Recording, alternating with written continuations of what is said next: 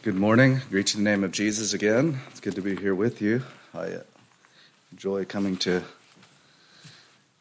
to BC, and uh, this morning we're blessed with the snow and the, the beauty that way. It's always changing. We uh, appreciate the the opening here, uh, the devotion that was shared on the crucifixion of Christ, and from the Old Testament. Looking at the Old Testament there in Isaiah, and also the uh, the song that was was uh, sung this morning. I think we all know that we come here this morning for a communion service, and um, as we think about communion service and where that comes from, the, the communion of, of Jesus, of His death, His suffering, shedding His blood for us, that traces its roots back to the Passover, and. Uh, I was thinking about that a little bit. I've been thinking about some of these things. Um, how that, if you go back and look at that story again, this this story of the Passover, how this sacrifice and its ritual go back to that redemption of the redemption God had for His people to come out of Egypt, and um, there are many types for us today in that story. But one of the main things is that God wanted Pharaoh, the tyrant Pharaoh, to let his people go. That was that was one of the main things he was trying to. There was a reason for it, but that was the first message: is let my people go. And when you look at when you read the story, you know Moses was raised in Pharaoh's house. He was he then flees into the wilderness after killing the Egyptian. Um, trying to redeem his people by, by the power of his own hand without, without the, the shedding of innocent blood. Um, he shed blood, but it wasn't, it wasn't, uh, it wasn't the Passover lamb.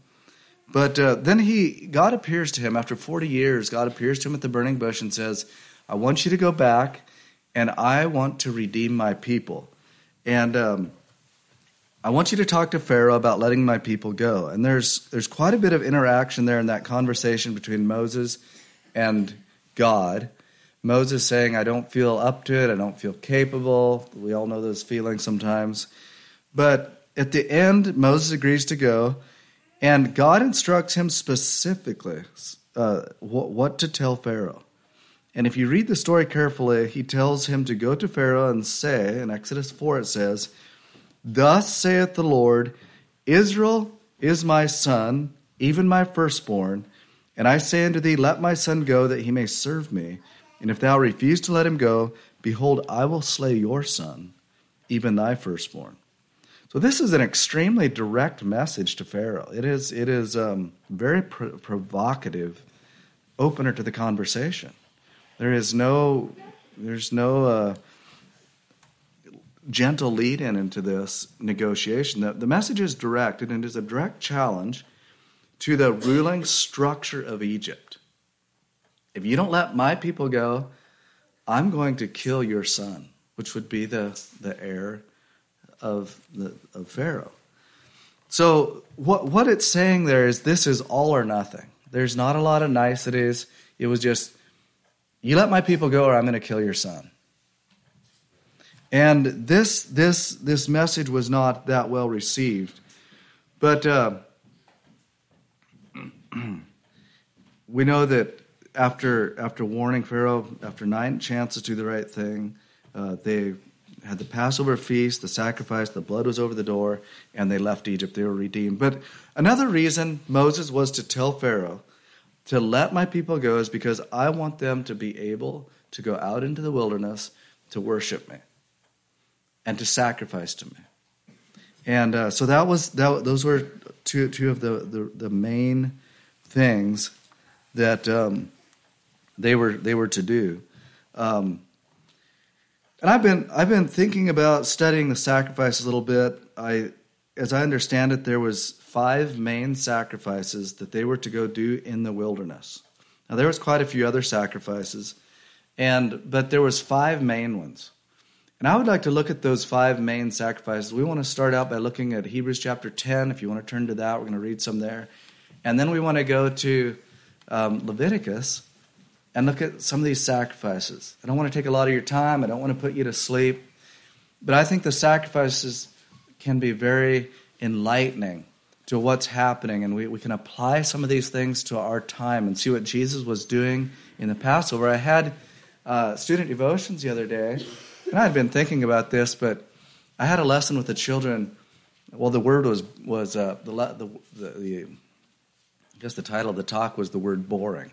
And I talked to them about how sometimes we sit in church and we get bored, or we do our schoolwork and we get bored.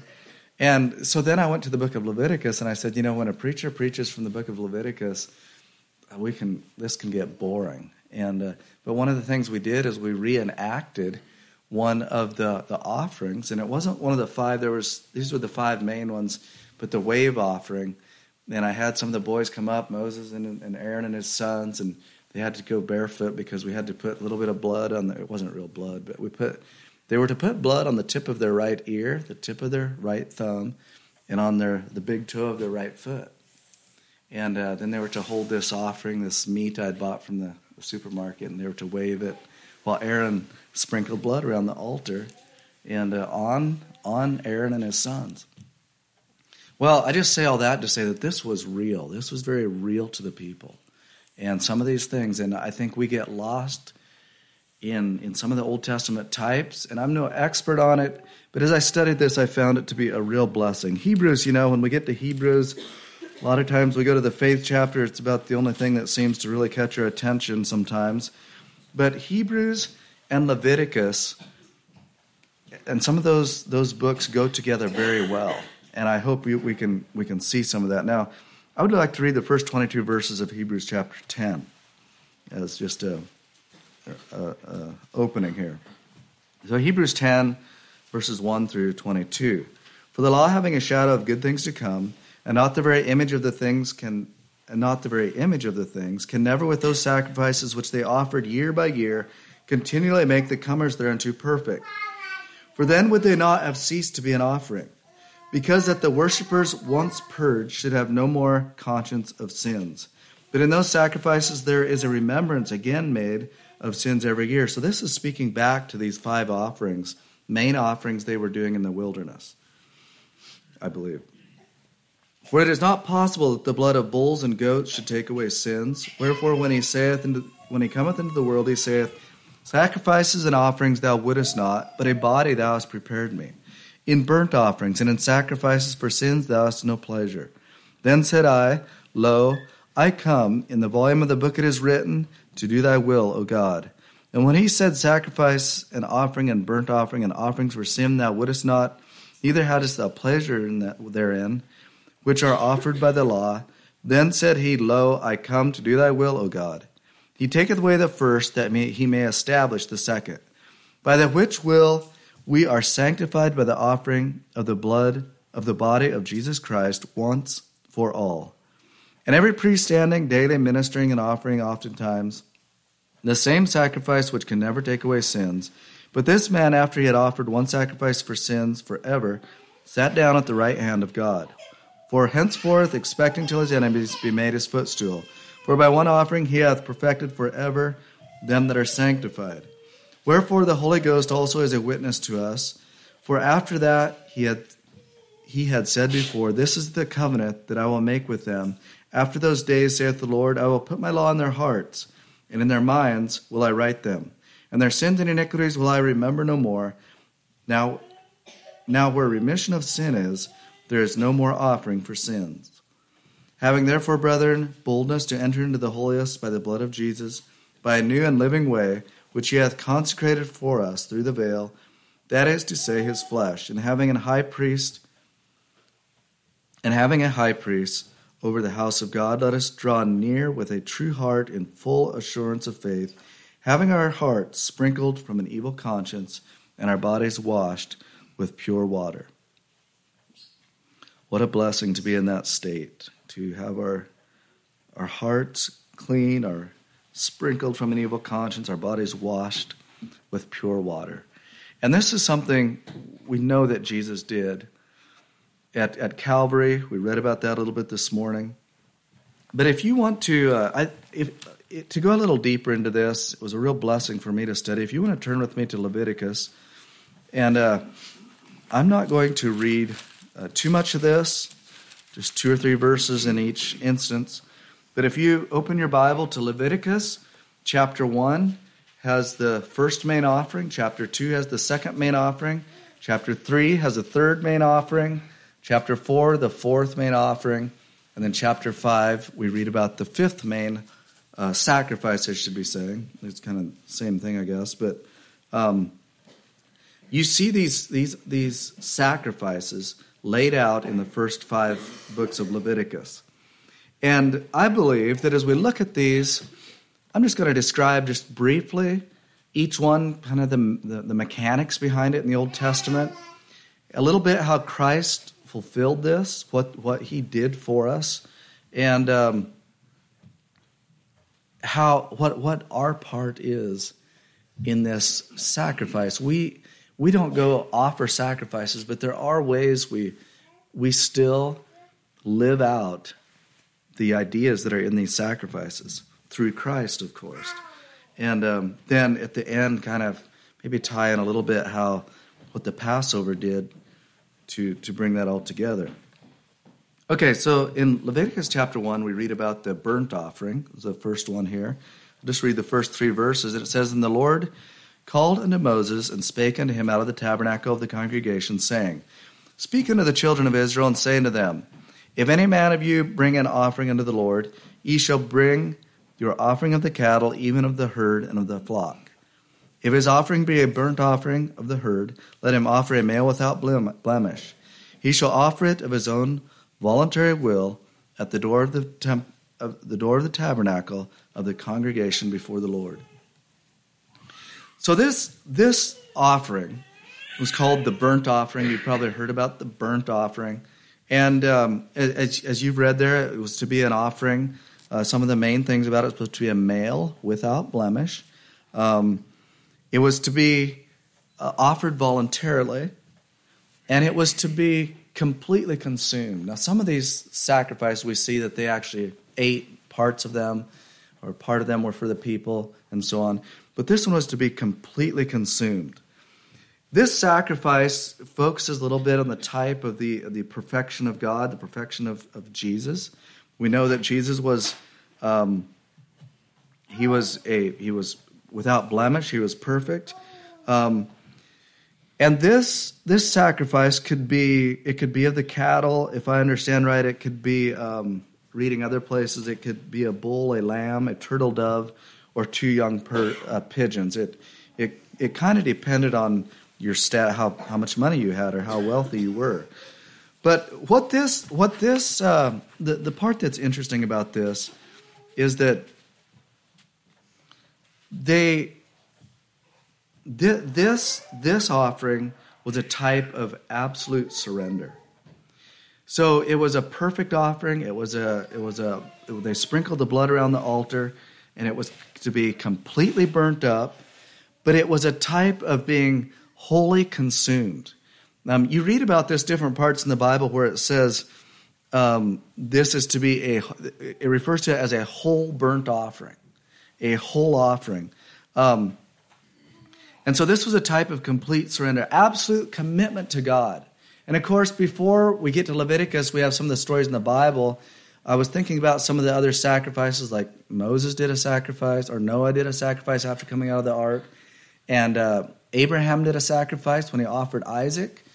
And uh, I'm not sure exactly what kind of offerings those were, but in my mind, the offering of Abraham offering up his son Isaac would have been a type of absolute surrender of just of holding back nothing before God, willing to do anything. It was a whole burnt offering. And we see types of this in the Old Testament, the New Testament.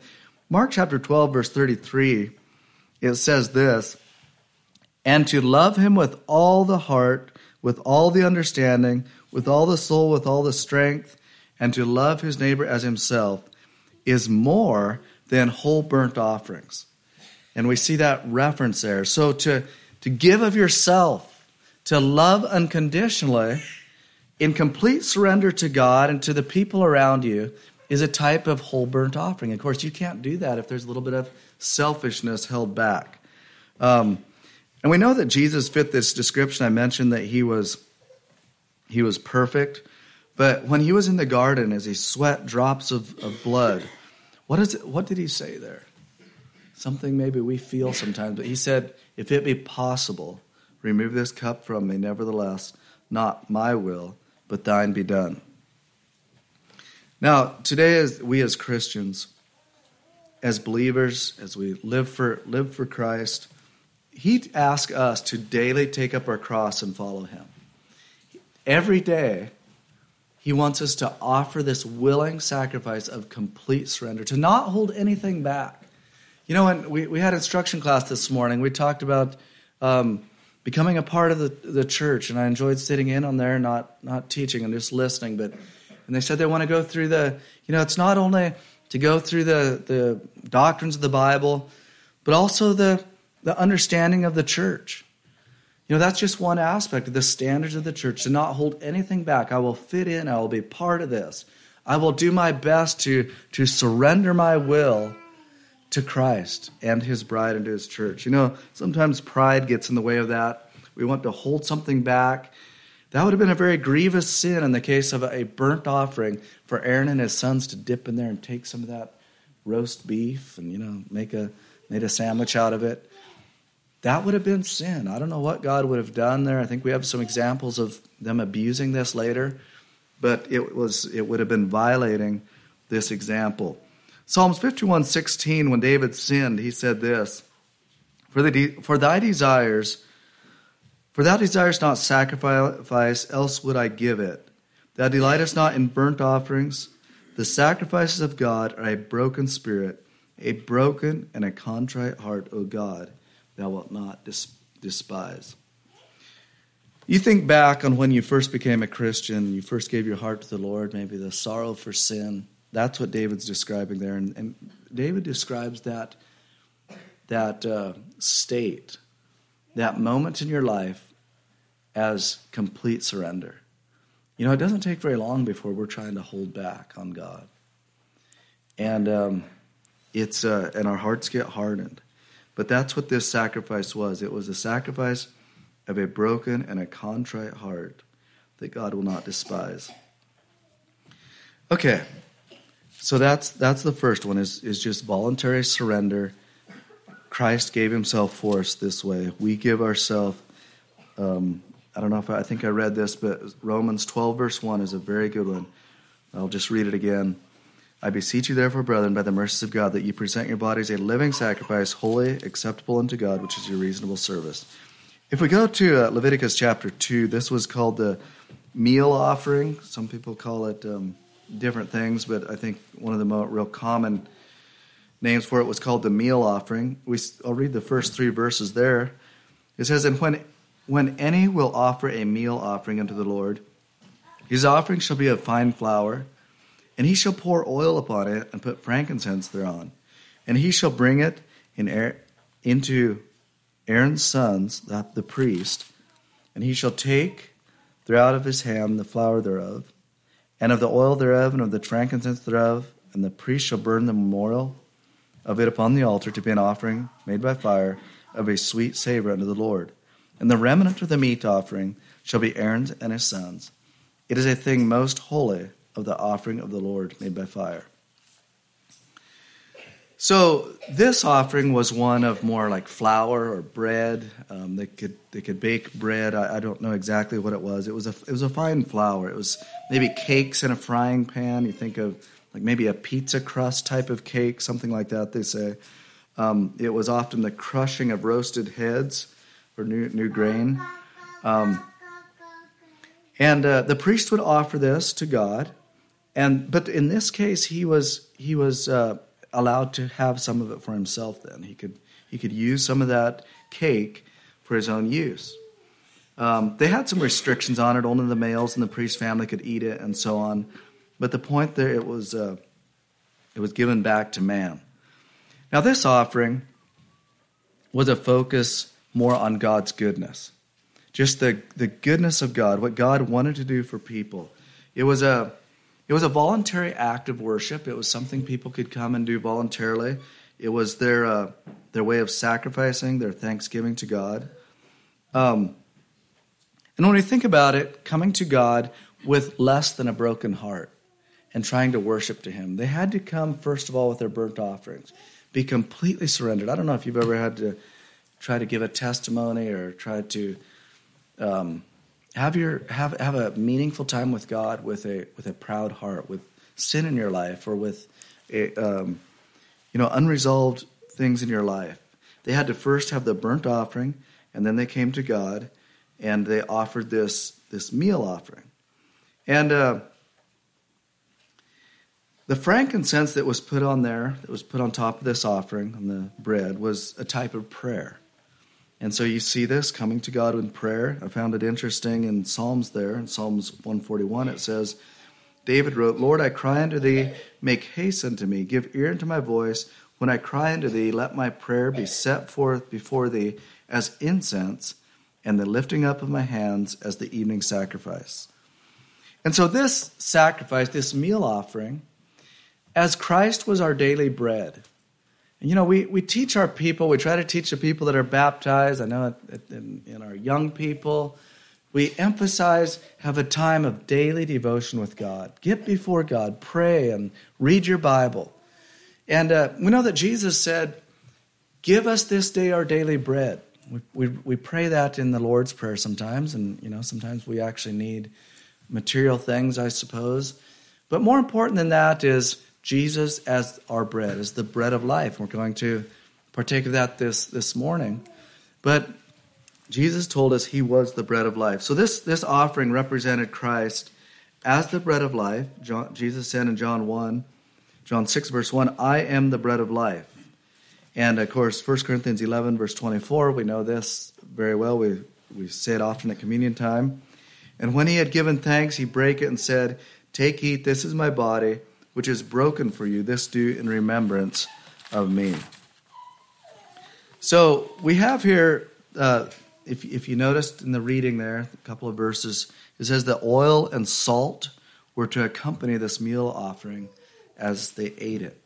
So we already talked about uh, frankincense or, or incense as a, as a type of prayer. And then we have oil and salt. What's oil and salt? Well, Often in the Bible, oil is a type of the Holy Spirit. And of course, it does no good to try to worship God without the Spirit. Jesus told the woman that uh, came came to him that uh, you know they, there's a time coming that they will worship me, will worship me in spirit and in truth. And so, this type of oil, this oil is type of the Holy Spirit. What's salt a type of? We're to sprinkle salt on it. Well, Jesus told us you're the salt of the earth. Well, oftentimes, salt was used as a, as a type of, um, could be used here as a type of purity, as a, as a cleansing agent. You're the purity of the earth. You're, you're what keeps the world uh, preserved. Often, in the old days, they would use salt as a preservative on meat to keep it from spoiling. You're the salt of the earth. And so we see this in this sacrifice, our daily devotions. We get our daily bread, we come in the, in the Spirit, we come in purity, we come in prayer. And uh, that's how we can apply ourselves back to Christ for this sacrifice he did for us. Okay, if we go to chapter 3 there, we have, uh, will just read the first three verses. It says, And if his oblation be a sacrifice of peace, a peace offering, if he offer it to the herd, whether it be a male or female, he shall offer it without blemish before the Lord. And he shall lay his hand upon the head of his offering, and kill it at the door of the tabernacle of the congregation. And Aaron's sons, the priests, shall sprinkle the blood upon the altar round about. And he shall offer of the sacrifice of peace, of the peace offering, an offering made by fire unto the Lord, the fat that covereth the inwards, and all the fat that is upon the inwards.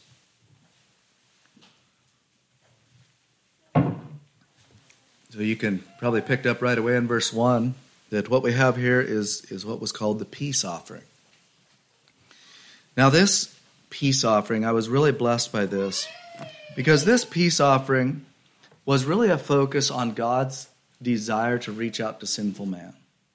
It was God seeking a way to make peace with us. And we know that there's none righteous, that all of us have sinned and come short of the glory of God. And sometimes we sense that deeply in our, in our, in our lives. We sense that as we work with each other. We sense that as we hear about church problems and disagreements. We sense that as we see the world at large and the wars and the suffering, the serious lack of peace. And that is man just running rampant, just, just doing what he does best, just uh, uh, killing, hurting, maiming. I was uh, on the way up here. I was listening to a story on on my phone, some of the books my wife gets, and uh, I'd never listened to this one. It was uh, "Bury My Heart at Wounded Knee." It's an old book. Probably a lot of you have read that. from the from the Native American Indian story in America there, and uh, it was very, it was very sad. It was quite frankly just uh, heart wrenching how how how humans treat each other in conquest. And of course, that that happened long before they came over here, and it's still happening. What is wrong with humanity? Well, this offering of peace, we know that Jesus, when he was born, it says, Glory to God, and the, the angels sang, Glory to God in the highest, and on earth peace, goodwill toward men. And Jesus' sacrifice on the cross was, and we could go to many, many places in the Bible, but in short, his sacrifice on the cross was a means of peace to reconcile God and man, to, to bridge that gap between, between God and man. Um, in Ephesians 2, verse 14, it says that he is our peace. For he is our peace who hath made both one and hath broken down the middle wall of partition between us. I have here in my notes, I'd like to read just a few more verses from Ephesians. I think I'll just, just turn to that. And you can just keep your finger in Leviticus there, but Ephesians 2:14. Yes, just uh, if you listen to some of these verses, that that at that time you were without Christ, being aliens from the commonwealth of Israel, and strangers from the covenants of promise, having no hope, and without God in the world. But now in Christ Jesus, ye who sometimes were far off are made nigh by the blood of Christ. For he is our peace, who hath made both one, and hath broken down the middle wall of partition between us, having abolished in his flesh the enmity, even the law of commandment contained in ordinances, for to make in himself of twain one new man so making peace, and that he might reconcile both unto God in one body by the cross, having slain the enmity thereby, and came and preached peace to you which were afar off, and to them that were nigh. For through him we both have access by one Spirit unto the Father. Now therefore ye are no more strangers and foreigners, but fellow citizens with the saints in the household of God. I could go on there, but it's such a blessing to me as I think about the sacrifice of peace clear back in Leviticus, being fulfilled in Christ. And I, th- I think all of you should know, or ought to know if you don't know, what it's like to be pursued by God. Sometimes we call it a guilty conscience, or we, we call it a, you know, being under conviction. But to be pursued by God, you know, sometimes we chafe under that. We feel like uh, you know, we wish God would leave us alone, and sometimes we misinterpret that, and we wish the preachers would leave us alone, and our, our mom and dad would leave us alone. But you know, if our mom and dads and our preachers are, are speaking to us out of God's word, they are simply instruments. You know, if man rejects the messenger, they have not rejected man, they've rejected God. Uh, the Lord brought that out many times in the Bible. And, uh, so that that feeling that you feel being pursued by God, pursued by your parents, pursued by your, your preachers, if done correctly, if done with, with the Bible as our guide, is that beautiful presence of God coming after us. And that's, that was really what this sacrifice was, was God coming down to man, God, God trying to make a sacrifice to get us to come towards him. That's the way I understand this, this peace offering that they did in Leviticus in the wilderness was kind of a, uh, a, a, a reminder periodically of what, what God was doing to reach out to them. and you know, as we think about this, I don't know, maybe um, this also could have been a little bit of the type of sacrifice. I'm not sure how, how, how, Noah offered his sacrifice of thanksgiving. That could have been like the meal offering. But um, I find it interesting to think about some of those patriarchs and how they offered, they made sacrifices, and how these might, might fit in into this Leviticus account here. But we know that for you and I today, we're so thankful for what Jesus did, but what can we do to make peace? You know, I know sometimes when I, when I was growing up, my dad would have birthdays at the same rate the rest of us did. You know, once a year he'd have a birthday, and we're like, you know, my mom and some, you know, what what do you want? What do you want for, for your birthday? We all, he'd always say, all I want is for my children to, to obey, to be good. It's all he ever wanted for his birthday or for anything. That's what he said. He, he got more than that, but that's what he said. And I think it was a good point. You know, obviously, I never forgot it. What does God want from us? What does, what does the church want from you? What, you know, I stand here with a little more freedom because I'm not a local ministry, but I know from experience, sometimes I feel like, you know, that's all I'd want is just, uh, just a spirit of peace. Not that there can't be disagreements, but I think we know the difference when carnality gets involved. Somebody's not willing to lay down their own will. You know, I'm not. I, would I'd leave lots of room. I, I, love people. I love personality, and we all have those. We, we can speak up in men's meeting and say our piece, and the other man just sits there and doesn't want to say anything. And I, I find that enjoyable and interesting. But you know, when there's carnality involved, and a man will not offer the burnt offering anymore, he will not, he will not give in. He will not surrender. That is not a man that is that is following peace with all men and pursuing godliness, like the Bible says, holiness. And I found it interesting what Jesus said in the Sermon on the Mount. He says, First be reconciled, and then go and offer your gift at the altar. And uh, I think we do some of this when we, we have our examination meeting is our carnality. I'm at peace with, with men. This was a little bit what we can do here in this sacrifice of peace. Okay, in chapter 4, again, I just want to read the first three verses, and it says, And the Lord spake unto Moses, saying, Speak unto the children of Israel, saying, If a soul shall sin through ignorance against any command, any of the commandments of the Lord concerning things which ought not to be done, and shall do again any of them, if the priest that is anointed to do sin according to the sin of the people, then let him bring for his sin which he hath sinned a young bullock without blemish unto the Lord for a sin offering. Now,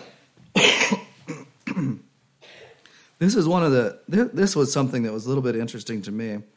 This is this is called the sin offering, and you can see that in this in this reading. But in this sin offering of this offering out of the five, this is one this is the first one that was a sacrifice specifically for sin. Now, I don't know about you, but I think growing up, um, and I think just my, my pre, presupposition about sacrifices is that sacrifices are for sin. Um, you just that's that's what the Bible is full of. All these sacrifices in the Bible were sacrifices for sin. That's that's the way our mind naturally goes, and that's right. But it's interesting to think about that out of the five main sacrifices, only two of them were for sin. Only two of them were specifically for sin. The first one here was what they called sins of, uh, they were, they were um, sins done unintentionally. And the one we want to look at later is sins that were maybe committed purposefully, like um, not keeping your word and, and uh, lying and things like that. But if you think about it that way, the peace offering we just talked about, like a, it was like a fellowship offering, an offering of communion with God, um, a response out of out of love for God. Some of these other ones were were more that way, God reaching to us and us reaching back to God. But what I found interesting is the work that went in on God's part to us.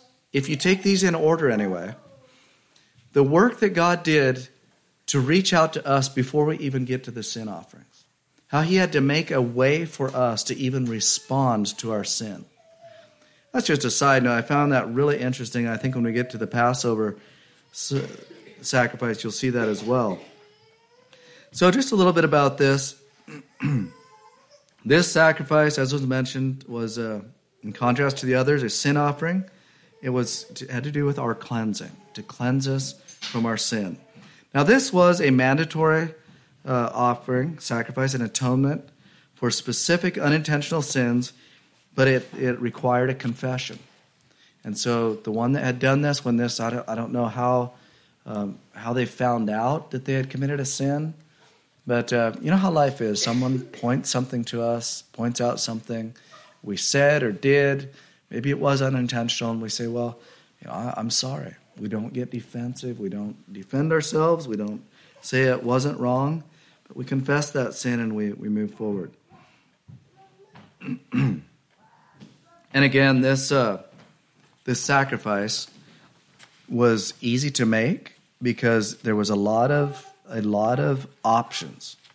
And I found this interesting that you could bring a goat, you could bring a bullock, a nice, healthy, big bullock. You had to bring um, or a, a female goat or lamb for people that were poorer than that, a dove or a pigeon, and for people that were just completely impoverished and didn't have any any livestock, they could actually bring a little bit of a little bit of, of flour, an ephah of fine flour. And so what I what I find there in this sacrifice system, even though it it was maybe burdensome from our point of view, God was obviously doing everything He could to make it possible for whosoever will, like anybody that that took a moment to acknowledge that he was not perfect, that he had sinned, that he had committed a trespass against a brother. No matter what his state was in life, his status, how wealthy or poor he was, he could always bring an offering for his sin. And I just found that so beautiful because it fits so well with what Christ did. On the cross there, he came for, for anyone, rich or poor, could come as long as they were sincere about their, their sin. Now, this offering, one of the things that we find out about this offering is that this offering, since it was a sin offering, had to be carried outside of the camp. So they were not allowed to do this inside the, the brazen altar area. And I don't have it clear in my mind exactly where all that was, but they had to carry it outside the camp. And then somehow, of course, you couldn't do this with a handful of flour, but we read about some of the cases where they would put the, there'd be a scapegoat or something like that. And then we would offer one and they would let one go into the wilderness. And this was a type of releasing the sins. And uh, through all of this, even though it wasn't perfect, and we read about this in Hebrews, and it was kind of burdensome, there was a lot of types there. We know that Christ was taken outside the gate to be sacrificed. He became sin for us, bearing our reproach, the Bible tells us in Hebrews. And so we see these sins, how that. Uh, or these types that I think are so so interesting when you take time to look at them and think about them. Um, one of the things that did happen through all of this is that God promised forgiveness. Now, these could not necessarily, and we, we read about some of these, if you read commentaries or read Hebrews, it says that they could not take away sin in the Old Testament. I don't know exactly all the terminology and what all that meant, but if you read some more of Leviticus, it does promise forgiveness. It's like the sin wasn't really taken away until Calvary, or it was taken away as a forward looking, like a brother talked about the Hebrew tenses at Calvary. But God did promise when they made these sacrifices, sins would be forgiven. And I just, I think that is a, a real blessing that uh, we find that there, that God was willing to do that. Now, as you read Leviticus 4, um, like I, I, mentioned, if you were to read the whole thing, you will see a lot more the theme emerge of blood, of atonement, of forgiveness, the, the, the sin. These, these terms come out a lot more. Now, our part in all this, and I already mentioned this, but 1 John 1 tells us that if we confess our sins, he is faithful and just to forgive us our sins and to cleanse us from all unrighteousness. And uh, that is still in effect today that God can will take not only forgive our sins but take away our sins. The last one we want to look at in Leviticus chapter 5 and uh, I'm just going to drop down to verse 5 and 6. It comes out a little more there. It's some long verses ahead of there. But, well, the first verse there if a, if a soul sin and hear the voice of swearing, and it goes on there, or if a soul touch any unclean thing, or if he touch the uncleanness of man. Um, in verse 4, then it says, If a soul swear, pronouncing with his lips to do evil or to do good, whatsoever it be that a man shall pronounce, with an oath it shall be hid from him.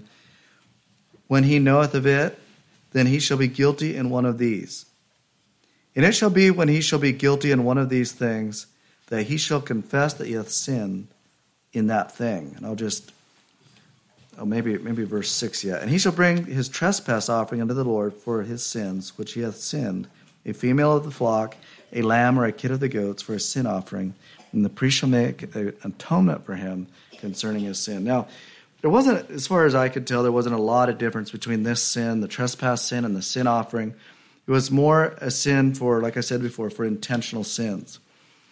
Um, a man that was guilty for violating uh, the sanctity of another person or, or touching something that was unclean, this sin required restitution. And the purpose of this one was, again, to forgive sin and to, to bring cleansing to the defilement that was involved there. Now, one of the things that I did find interesting here that I think is a little different is um, in this in this in this uh, trespass offering, whenever the trespass offering was done, they had to do the burnt offering at the same time. And so let's say you had backslidden, you had fallen into sin, you had purposefully went out and sinned. Well, they had to go out and they had to do the trespass offering. But along with that, they had to do the burnt offering. So they had to rededicate their life. They had to go back to a, a broken and a contrite heart. And that, along with the trespass offering, restored them to God. Now, you think about that a little bit, and I'm going to turn to Psalm 51. Because we see this in David when he sinned there um, with Bathsheba.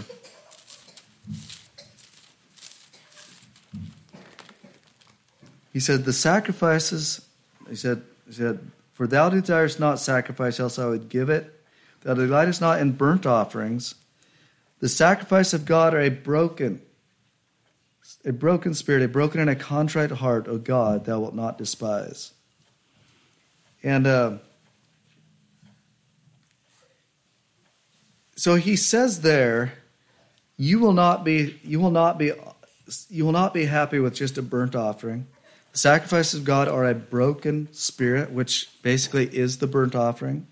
And when there's that broken and contrite heart that God does not despise, he says in verse 19, then shalt thou be pleased with the sacrifice of righteousness, with burnt offerings, and with whole offerings.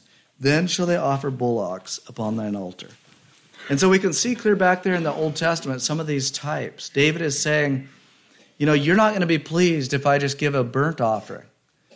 But then he turns around and says, when I come with a broken and a contrite heart, then and I and I come with this trespass offering, then you will be pleased with my repentance. And I just I just found that very interesting how, how that worked. Okay, so well that that wraps up the study on the the uh, sacrifices there. But as I read of these sacrifices, and you can read Leviticus, Numbers, you can read about a lot of these.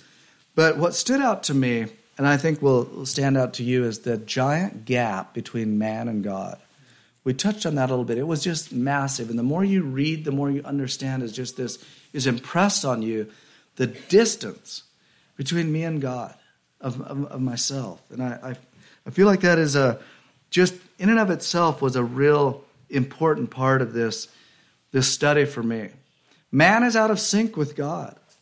Man is not in tune with God. Man is not walking with God. Man is not right with God. Man sins. Man is not right with the Holy God. And man needed God to love him before we could love God back. He loved us when we were dead in, in sin. Now, the sacrifices, we read all these sacrifices. In chapter 6 in Leviticus, it says that, um, and I wasn't sure exactly how all these sacrifices worked, but it says that many of these sacrifices, maybe all of these sacrifices, were offered daily. There was, if you think about the amount of people, and I don't know if, if it was daily for all the people, I'd imagine the fire was there burning daily. There was a sacrifice because with millions of people, there was always a need for a sacrifice. But in Leviticus 6, verse 13, God told Moses that the fire shall burn upon the altar and it shall never go out. And I believe this is a type of Christ as well. That, off, that, that fountain that is free, always open for sin, that we read about in the, in the Old Testament as a prophecy of what Jesus was going to do when he, when he comes to be, to be sacrificed. Okay, so what about the Passover communions? We're going to do this um, communion, which is going back in remembrance of Christ. This is after you eat this bread and drink this cup, you do this in remembrance of me. And I won't go back through the whole story, but we know, like I said before, that it goes way back to that night of the Passover when they killed the lamb so they could escape Egypt. And um, the death of Jesus is that whole calendar worked out is that Jesus, as the perfect lamb, was offered on Passover. On the, on the day that the Jews were doing their Passover, Jesus was crucified over that same time. So he was he was, unbeknownst to them, being offered as the, the sacrificial lamb or the Pas- Passover lamb. And uh, when I think about that, how that Jesus, I know a lot of times we get to communion is when people get nervous. People start looking at their sins, they start looking at their problems, and things get sideways in the brotherhood or sideways in a church. And you know, I know of cases where churches they just they just come to a standstill over communion. You know, what about him and what about them and what about I don't agree with this and and all that. Well, if we think about it this way and go back to it in our mind, the sacrifice of the Passover, the Passover lamb, was simply God reaching down and redeeming his people. It was pulling his people out of Egypt so that they could sacrifice and serve God. I found it really interesting that in Deuteronomy, I found the, the passage where it told God told them, "I want you to now do the Passover," and it was an annual thing, I believe, not a daily thing, but an annual thing. And the command was, "I want everybody to take." They were all commanded to be a partaker of the Passover. Now that I don't want to sow any confusion here because I think we do we do believe that not everybody is eligible and not anybody that comes in off the street can can do this. But it did bring a little bit of of it was interesting to me to study it how in this case and you can read it sometime it said I want the unclean to come and if they don't take if they don't take the Passover they are to be excommunicated from the congregation. I think what this means, and I don't think we should be unclean when we take the Passover. That's not what I'm trying to say. But this was the people that were redeemed out of Egypt. And when you think about it, those people were in every kind of state. They hadn't taken the, the Passover, hadn't taken the burnt offering, but they came out of Egypt and they began to be purified. They began to be uh, uh, proved, proven by God. Well, I think, I think the way this should relate to us is I think we should come to, to communion with a pure heart. But I think that the year in between, the six months in between, if we are keeping these sacrifices towards God up to date, in our wilderness experience, as we live day to day, as we go out into the woods, into the orchards, and our trucks, and we daily keep current with these types of these sacrifices, well, when it's time to come and observe the Passover, we will be ready. And I, I believe that's what Christ really wanted us to do there when he brought this together. Now, just going back to Hebrews 10 there, and I think this kind of brings it into a new light for us. It says in Hebrews 10, by the way, by the which will we are sanctified through the offering of the body of Jesus Christ once for all. And every priest standeth daily ministering and offering oftentimes the same sacrifice, which can never take away sins. But this man, after he had offered one sacrifice for sins forever, sat down on the right hand of God. From henceforth, expecting till his enemies, be made his footstool, for by one offering hath he perfected forever them that are sanctified. I'm, you know, as I as I studied this and read this, you know, I think about uh, coming to Creston every six months, driving up in the snow or the whatever. I'm really glad that the bishop doesn't have to come and we, we go through five sacrifices. I'm very thankful that that we can just reduce it to this. But it is still Jesus. It's still serious. It's what Jesus did for us. And when you read Hebrews 10, you can read that again sometime and see the plurality in the first part the, the plural sense of everything, the sacrifices, the offerings. And in the second part of Hebrews 10, it starts to use the singular, the one sacrifice, the one offering for sin. So this is what Christ did for us. And then Jesus said, 1 Corinthians 11, verse 22, For as often as you eat this bread and drink this cup, you do show the Lord's death till he come. This hand of God reaching out to redeem us, to make it possible for you and I to worship God in our in our experience in our lifetime. Let's just bow our heads for prayer. Heavenly Father, we just come to you this morning. We thank you for this opportunity to be here again. As we look at the Old Testament, Father, we know that there's many things there, laws and rules, regulations that we don't do today. But I pray, Father, that we would appreciate what you did on the cross. That this was not uh, a simple ordeal or a, just an act that uh, Christ could perform without any cost, but it was a true offering and a sacrifice for us. And uh, Father, I just pray that our response would be correct, that we would reach out to you, that we would offer in our own hearts a daily offering of sacrifice, um, repentance of sin, offerings of thanks and of peace. Pray, Father, that we would just give daily of our lives a complete surrender to you and the bride of Christ.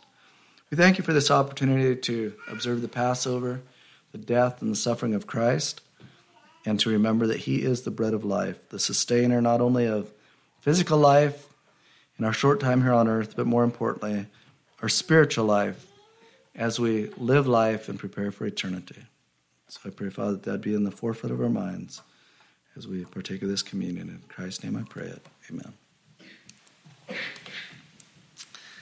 Okay, we are going to proceed with communion here, but um, I was informed that you did take the counsel of the church. That, that went good, but maybe there was there was some that were not here for council service, and so we just want to take the time for whoever that would be. So, anybody on the men's side? Maybe we'll start with the men. Well I'm thankful to be here this morning and I found a verse reading through my Bible earlier this summer, and um, he said unto me, My grace is sufficient for thee, for my strength is made perfect in weakness. Most gladly, therefore, will I rather glory in my infirmities, the power of Christ may rest upon me. I'm thankful for his grace this morning. I know I have a lot of work to do in my life, but that I have somewhere to turn to with my struggles, my temptations. I don't have to do it on my own. I'm also thankful for the brotherhood and for your prayers and support. And that's my desire to do the same, is to support the church as I can. As far as I know, I have peace with God, and my fellow man, and I look forward to communion.